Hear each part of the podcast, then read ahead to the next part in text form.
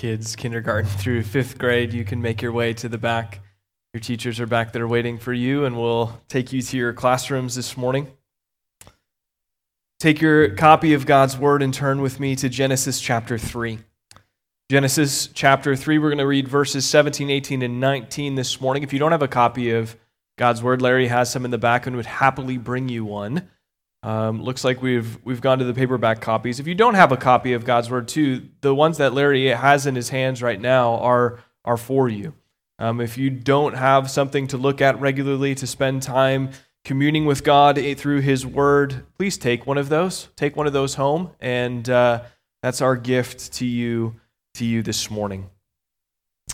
Genesis three, beginning in verse seventeen. I'll read eighteen and nineteen as well. And to Adam he said, Because you have listened to the voice of your wife and have eaten of the tree of which I commanded you, you shall not eat of it. Cursed is the ground because of you.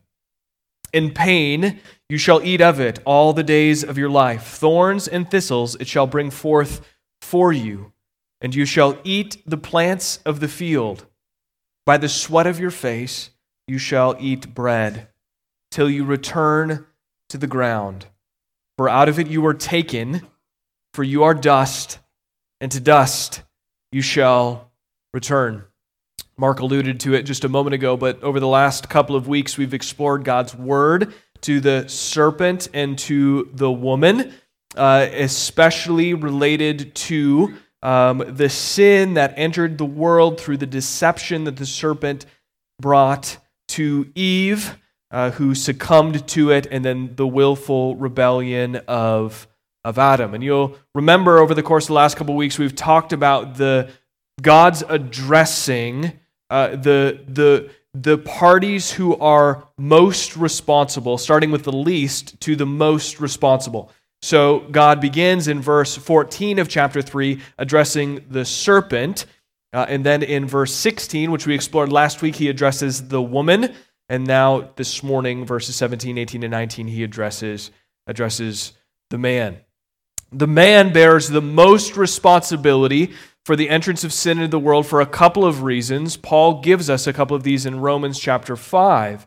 But we can see clearly in Genesis chapter 2, if we go back a page or two in your Bible, we can see clearly that God gave Adam his word directly, beginning in chapter 2, verse 15, uh, 16 and 17. God gives his word to Adam directly. Uh, and so Adam is responsible, or the responsibility falls squarely on his shoulders for the disruption of God's created order. Adam is the one who is most responsible. Again, I alluded to Paul just a moment ago. He says in Romans chapter 5 verse 12 that sin came into the world through one man, that one man being Adam. Paul doesn't say that the word that sin came into the world through the the woman, and he doesn't say that sin came into the world through Eve. Adam bore the responsibility for the entrance of sin in the world. And in a marriage relationship, which we see between Adam and Eve in Genesis chapter 2, especially at the end, uh, the relationship that Adam and Eve shared, a husband covenants with his wife to love, to lead, and to protect his, his wife and provide for. Adam fails in chapter 3 when we look at the first seven verses. He fails to lead his wife out of sin when the serpent deceived her.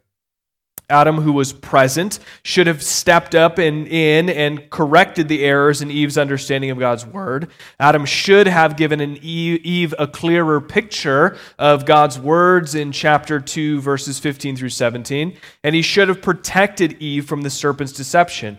But he lets the serpent speak out of turn and he should have stepped in and informed the serpent that the serpent was designed to be subject to the man and the woman and not the other way around, and therefore had no place in questioning God's words from chapter 2, verses 15 through 17. But rather than doing so, Adam hangs Eve out to dry. Adam should have provided a way for Eve to escape the onslaught of the serpent's counterclaims to God's word. In short, Adam had the ability to put an end to the whole interaction, but instead of putting an end to the whole interaction, he willfully rebels against God's word and willingly participates in the upsetting of God's created order. So here's what it boils down to, and this is where we've come so far. When we get to chapter 3, verse 17, we have to ask ourselves Did Adam trust God's word? Did Adam trust God's word? And so far, we've seen very clearly the answer is no. We can answer no because we see Adam's interaction as he watched the serpent deceive his wife and his rebellion that caused him to eat the fruit when his wife handed it to him. When you open up your phone this week and look at the weather app, hopefully you don't see one of these, but if you do see a winter weather warning, please, Lord, no.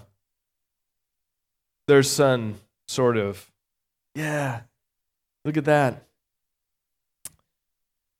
if you see a winter weather warning, you get ready for what could be a day or two of not going anywhere.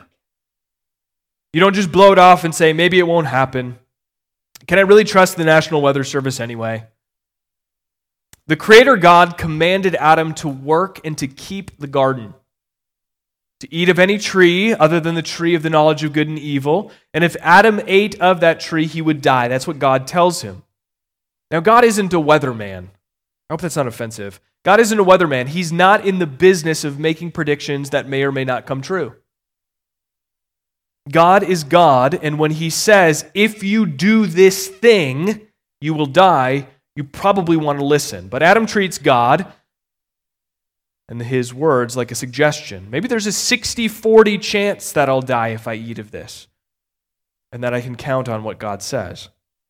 That is not trust. And so we see very clearly that God is not trusted by Adam. Adam does not trust what God tells him in chapter 2, verses 15 through 17. And so here we are in chapter 3, verse 17.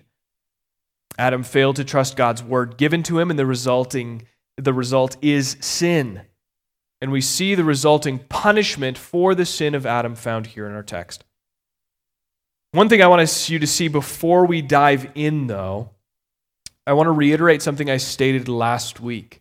When we look at this text in particular, we see God talk about the effect of sin or the curse of sin on particular areas. But I think God addresses these areas like we saw last week in the woman I will surely multiply your pain in childbearing, and your desire shall be contrary to your husband.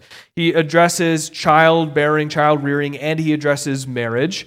But then when he gets to Adam here in our text this morning, he talks about his work and ultimately death. But I want to reiterate the fact that what we see here is something that's all encompassing. It's not something that's small or compartmentalized, but, but has an effect on everything in, in creation.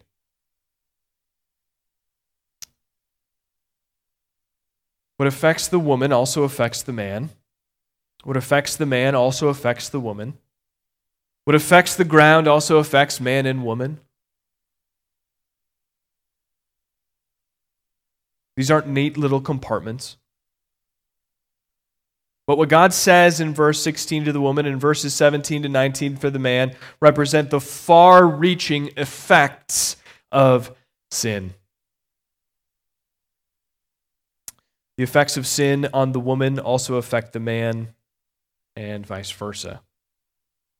Because of their relationship here is a one flesh union. And so we'll focus on that a little bit this morning as we unpack these three verses. But let's consider God's word to Adam and how it affects him, how the curse of sin affects Adam here in these three verses. I think it's pretty clear the first half of verse 17, we see God sort of recounting what, what took place when sin entered the world. He said, Because you have listened to the voice of your wife and have eaten of the tree of which I commanded you, you shall not eat of it. Now we get into the curse. Cursed is the ground because of you. In pain you shall eat of it all the days of your life. Thorns and thistles it shall bring forth for you, and you shall eat of the or you shall eat the plants of the field. By the sweat of your face you shall eat bread till you return to the ground, for out of it you were taken. For you are dust, and to dust you shall return. Now, I'm emphasizing the word you because this is the first time we have so many yous strung together. It's the first time that we see the repercussions so clearly the results of sin.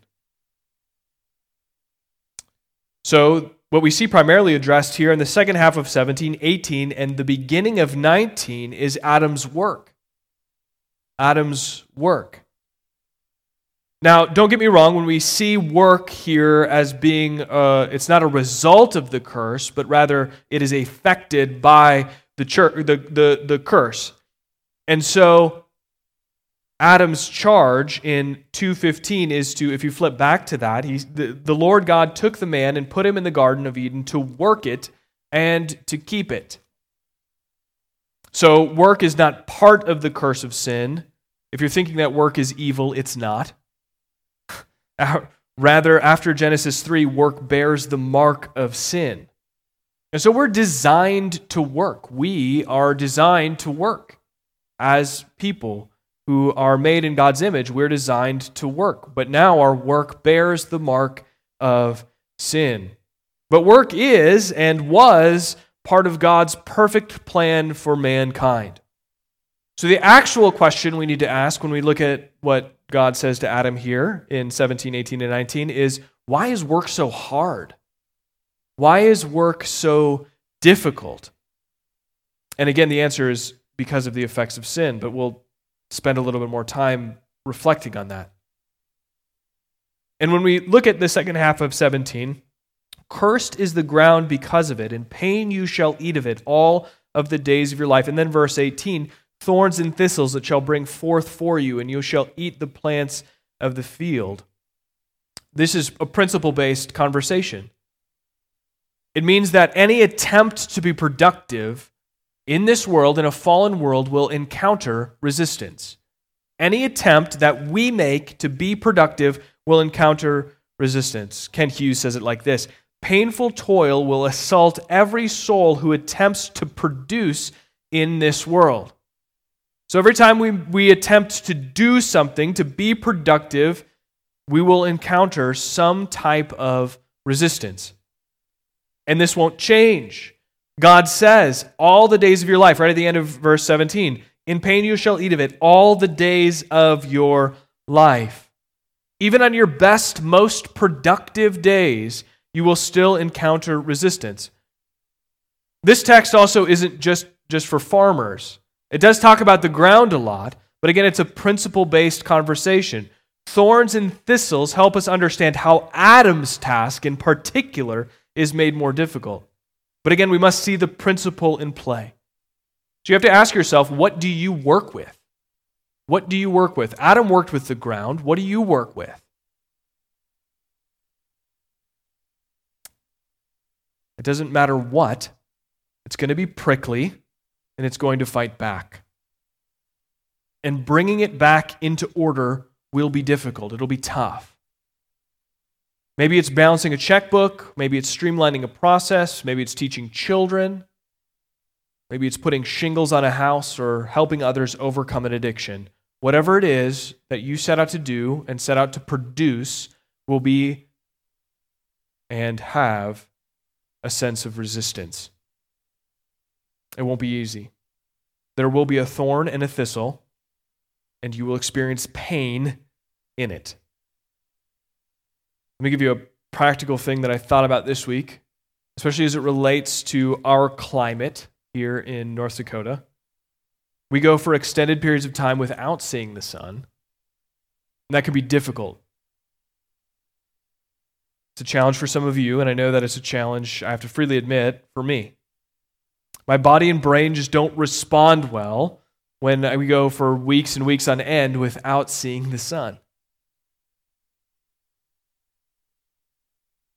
Writing a sermon or whatever it is that I need to do throughout the course of my week requires focus and mental energy. But again, when we go for a few weeks in the winter without seeing the sun, it gets really tough to put my brain in gear. Creation is under a curse, and this may be true for you wherever you find yourself working throughout the, the week. Creation is under a curse, constant cloud cover of the thorns and thistles that cause resistance, one of the ways, that cause resistance in my own work, possibly yours. So, what I want to do right now is unpack some implications of the resistance. We can say, yes, we see this in the text thorns and thistles, uh, the ground is under a curse, and therefore, whatever we set out to do as people, whatever we set out to produce, whatever we set out to bring about is going to encounter resistance. Then uh, we need to explore how is it or what might that look like? Or what might the result be? Or what might we be tempted to fall into as those who work in a fallen world? I'm going to give you, I think, five things. Five things. We'll say five, and maybe it's only four. The first thing is this work in a fallen world threatens to rule over us. Work in a fallen world threatens to rule over us. If creation bears a curse, and resists our attempts to be productive, then we may be tempted to throw ourselves into our work. The, this represents a desire we have to control the uncontrollable. You may be really good at your job, the top of your field, or you may really struggle in your field of work. Either way, more time and energy invested by you will not result in an overcoming of the thorns and thistles that are spoken about here in Genesis chapter 3. In our culture, being a workaholic isn't all that uncommon.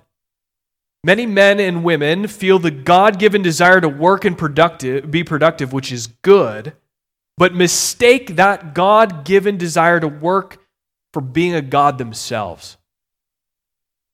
They want to increase their productivity and excel in a way that defies the odds. They want to control the uncontrollable and see a yield from their work that is unprecedented.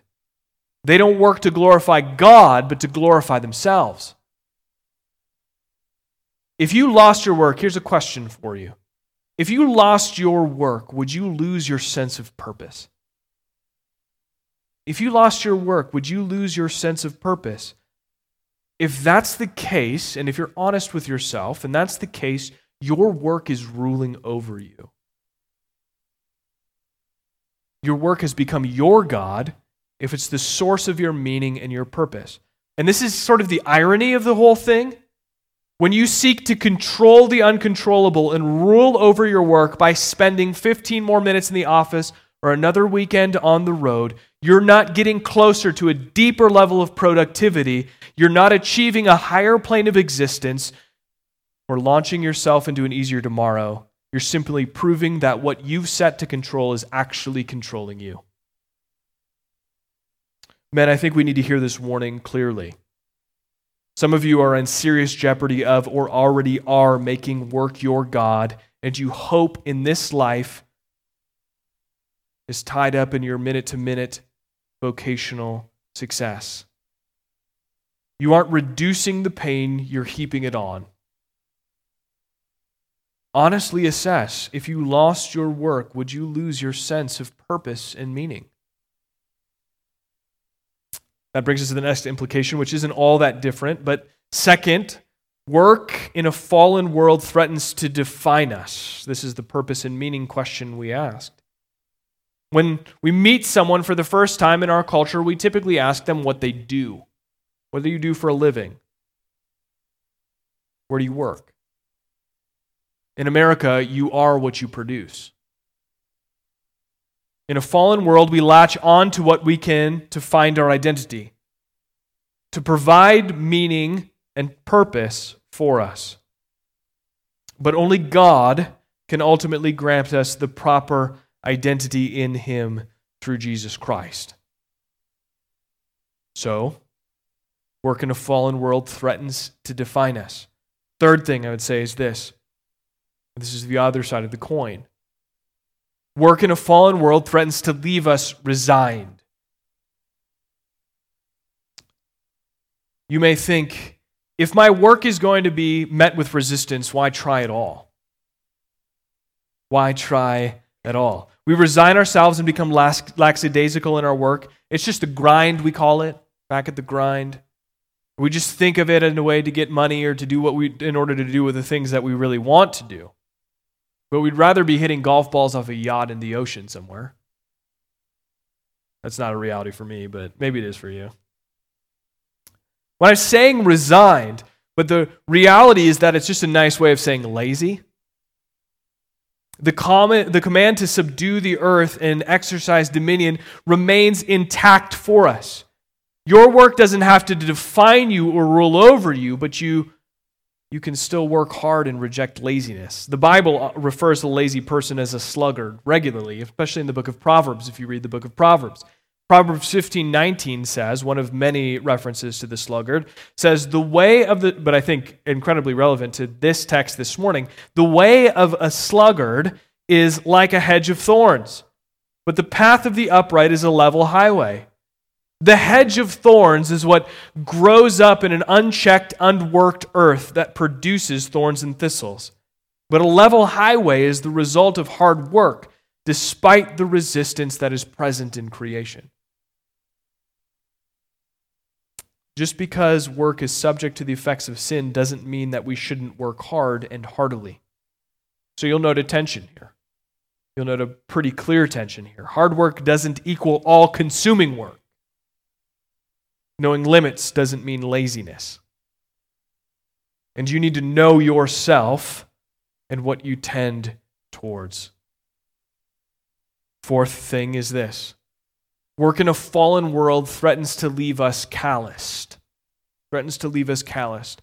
When we encounter resistance in our work, we may forget to love our neighbor. Work has a way of putting us on edge, especially when there's a level of resistance that's high. And so we may plow through a coworker on our way to getting things done, or we may treat others poorly, disrespect them, yell at them, slander them, or complain about them. We may use our the difficulty of our work as an excuse for representing Christ well in our workplace. That may look like ignoring or complaining about the paperwork HR needs us to fill out. It may look like impatience or unreasonable expectations. It may look like being the guy or gal that no one wants to bump into the hallway because they know that you're a ticking time bomb. Again, the threat is that because work is hard and subject to sin, we become calloused to those interactions.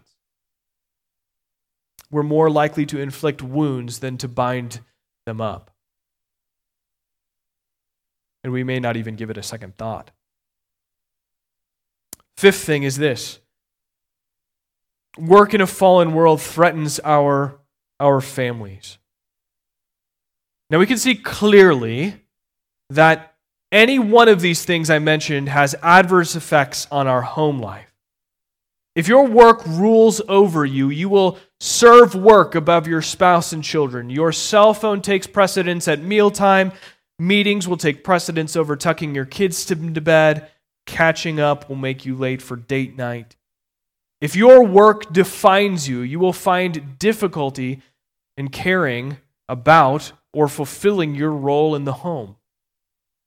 If your work is unimportant and you're lazy, you will probably fall down as a provider. If your work leaves you calloused, you will find yourself failing to care for the hearts of your spouse and your children. Men specifically, because this, this text is directed at Adam, I'm going to suggest that you are doing one of these five things that I mentioned, if not more than one. Now, again, this is not an exhaustive list, but it's a pretty substantial start. But if you're doing one of these things, which I'm going to suggest you probably are, you're probably self justifying as well. You've convinced yourself that the threat of losing your job is high, so you pour in extra hours, but you're just proving that your job is the thing that you can't lose. You've convinced yourself that your work is meaningless, and so you've stopped trying. And you're just failing to live God's design for you. which is to have dominion over everything, all of creation, and to subdue the earth. Adam failed as a leader and as a protector and as a provider. We see that clearly. Your defunct understanding of work may leave you in the same spot of, as Adam. You're not leading your family because you're at the office. You're not protecting your family because the negative way that you started talking to your coworkers is bleeding into the home. You're not providing because you're lazy and bounce from job to job, or you're so invested in your work that you haven't bothered to check in with your wife and kids emotionally and spiritually in a couple of years. When we encounter resistance in our work, we will feel the pull of these things. And we will have to fight the internal and the external threats to ourselves and to others.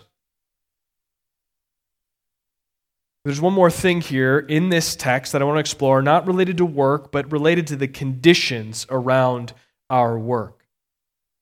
I think it gets to the heart of Adam's sin and why God curses the ground, making Adam's task so arduous.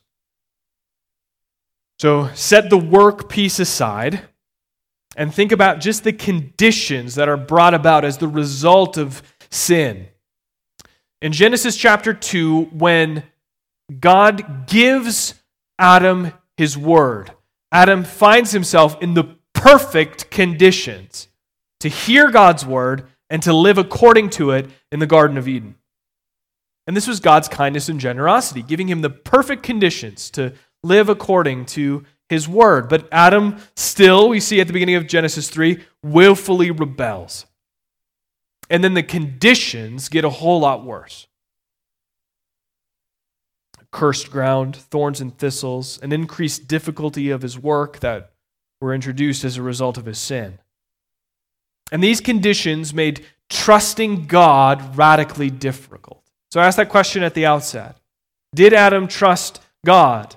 Did he trust his word? And the answer is no, he didn't. But now, now, these conditions cursed ground, thorns and thistles, resistance in work now, trusting God is radically difficult. Sin entered the world through the sin of Adam. That sin transmitted to us. We are born into the sin of Adam that we clearly and actively choose. But that sin meant that all of creation would be subject to sin. God curses the ground. Romans 8 20 and 21, Paul writes, For the creation was subjected to futility not willingly, but because of him who subjected it, in hope that the creation itself would be set free from its bondage to corruption and obtain the freedom of the glory of the children of God. Lots of theology there. But the curse that God speaks was not the choice of the ground. The ground didn't say, Yeah, go ahead, bring it on, let's, let's have it. But this is the choice of God. But it, because of him who subjected it. We see it is the choice of God as it is given to us in verse 17 of Genesis chapter 3.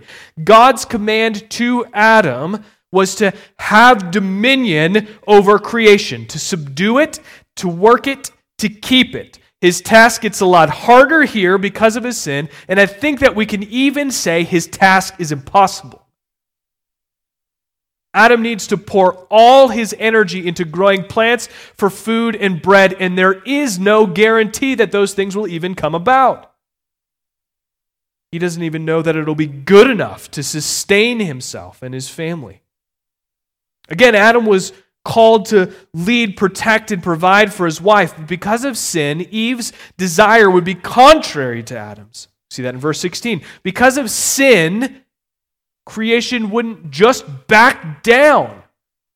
protecting his family would be difficult, it would be harder, it would be near impossible. Creation is now resisting and may even look like a lion trying to tear off your head or something internal. How do you protect against things like disease and cancer? Because of sin, Providing would be frustrating and tiresome. The ground wouldn't just give up the plants that he needed to eat. and that he needed to give to his family. Thorns and thistles would get in the way. And so I want you to see that the curse of sin wasn't just work gets a bit harder, having kids gets a bit harder, and marriage gets a little bit harder. It's much more pervasive. In a fallen world, sin seeps into every crevice of creation. The world around us is saturated in sin. Death touches everything. Our own hearts are soaked in sin as a result of the sin of our first parents that we willfully participate in. This theme is picked up throughout Scripture. King David, Scripture tells us, a man after God's own heart, Israel's greatest king, writes in Psalm 51 5 Behold, I was brought forth in iniquity, and in sin did my mother conceive me. The prophet Jeremiah would write, The heart is deceitful above all things and desperately sick. Who can understand it? And again, Paul writes, Romans 5:12, Therefore, just as sin came into the world through one man and death through sin, so death spread to all men because all sinned.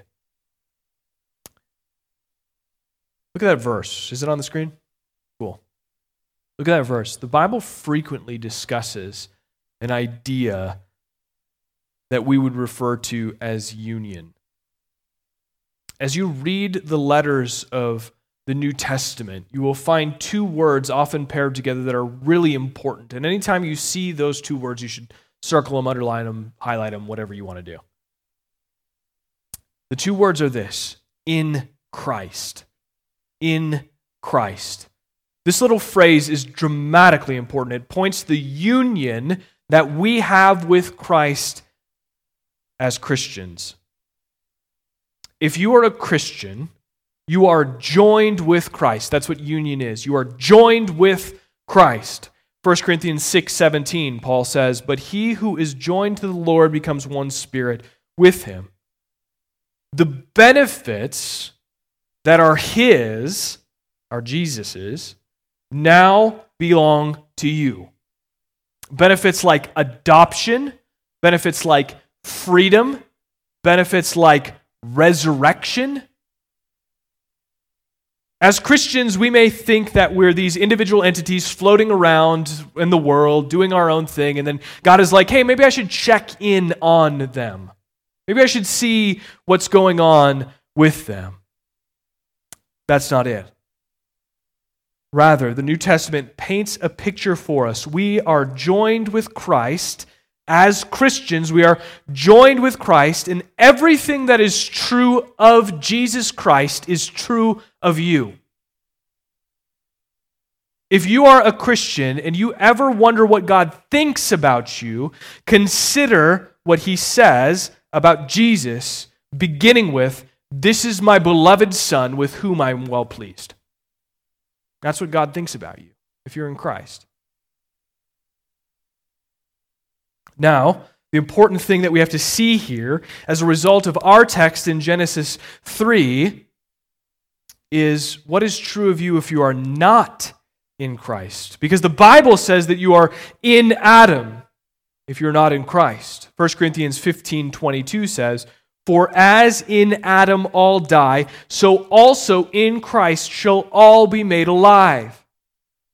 So the Bible has only two categories for people those who are in Adam and those who are in Christ.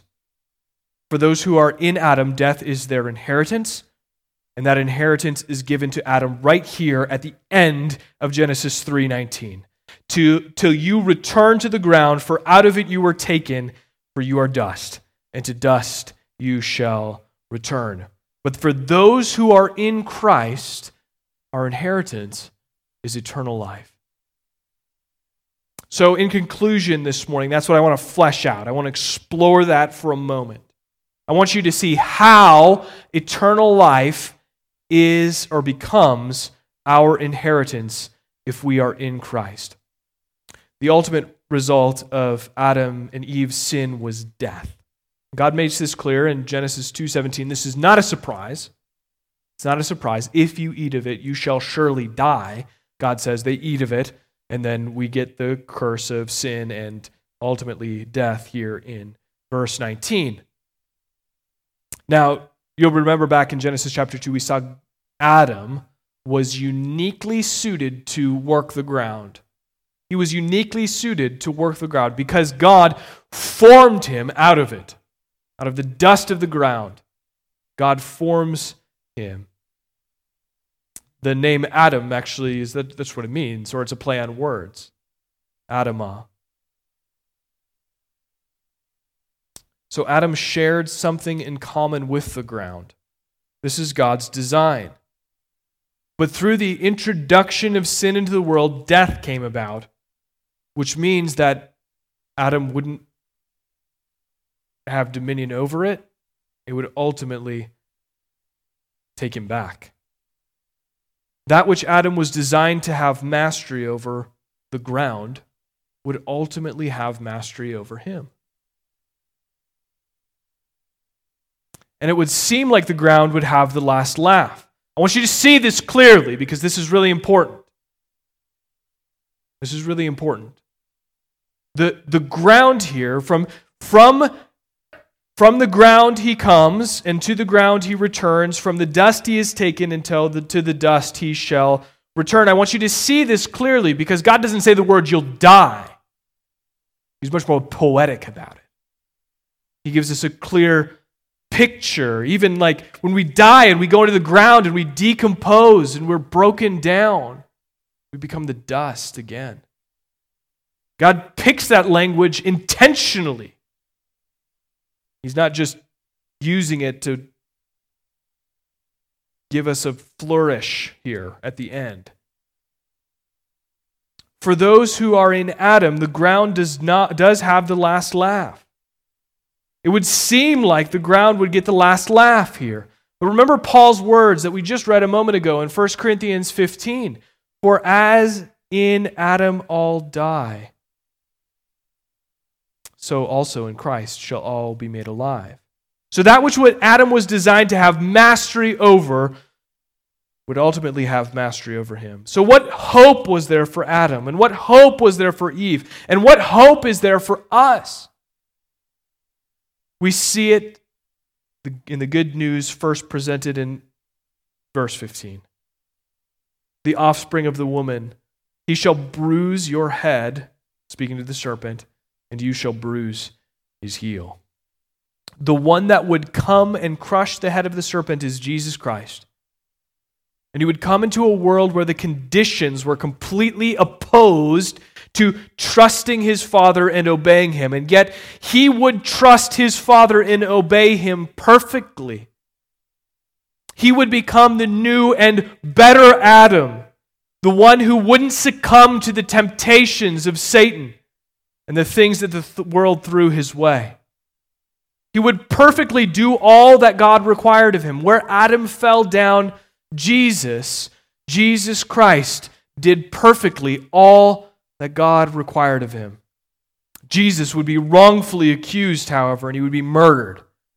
But when he went into the ground, something incredible would happen. When he went into the ground, in the dust that took every man and woman before him would not have mastery over him. The ground that took so much, and even in the work that Adam would exert, even all the energy and effort that he would put forth, and would give back so little, and it would ultimately take him. The ground that would take loved ones and hold them, the ground that took so much and gave so little back, the ground to which each of us will go. Jesus walked out of it. Jesus walked out of the grave. And what hope was there for Adam and Eve? And what hope is there for us? The answer is Jesus walked out of the grave. The importance of the physical nature of the resurrection is paramount for us as Christians. We must believe wholeheartedly that Jesus walked out of the grave, or there is no hope for us. Because from the dust we will we have come, and for the dust we will return. Where Adam failed to have mastery over the ground, Jesus succeeded Adam was meant to be the Lord of creation, but he failed when he ate the fruit that his wife handed him. And creation would fight him tooth and nail, resisting his God given work. But Jesus is the Lord of creation. Because there is not one corner of all of creation that Jesus doesn't have perfect mastery over all things are now in subjection under his feet. What does that mean for us? It means trust Jesus. Your work is hard. Trust Jesus. Your marriage is hard. Trust Jesus. Parenting is hard. Trust Jesus. The thought of death is hard. Trust Jesus. Because if you trust Jesus, you will be found in Christ. And the ground that threatens your, you and your work and in death will ultimately have no claim on you. If you're an Adam, the ground will have mastery over you, and eternal separation from God is your destiny. But if you are in Christ, you will stand up and you will walk out of the grave. So this morning, recognize that you are in fact sinful, and that sin has seeped into your heart through the act of your first parents, Adam and Eve, and that you have willingly chased after sin. You've sought satisfaction in your work. You've failed to love your neighbor in your work. Men, You've failed to love your wives. Women, You've failed to respect your husbands. Kids, you failed to honor your parents. You've tried to justify your neglect of God's word. You've tried to justify your willful rebellion against God's word. And trust Jesus. Because of sin, you are in Adam. But when you trust Jesus, your sin goes to him at the cross, and all of his benefits come to you as you are joined with Jesus Christ. That includes resurrection. These words are not yours. These are words are no longer yours. Out of the out of the ground you were taken, for you are dust, and to dust you shall return. You will go back into the ground, but you will come out. In Christ, the ground that had a claim on Adam has no claim on you. This is how eternal life will become our inheritance through the death, burial, and resurrection of Jesus Christ, which is ours now. It is my hope that we would consider that truth as we work this week in our marriages, in our parenting, in our workplaces, and in all that we do. Let's pray.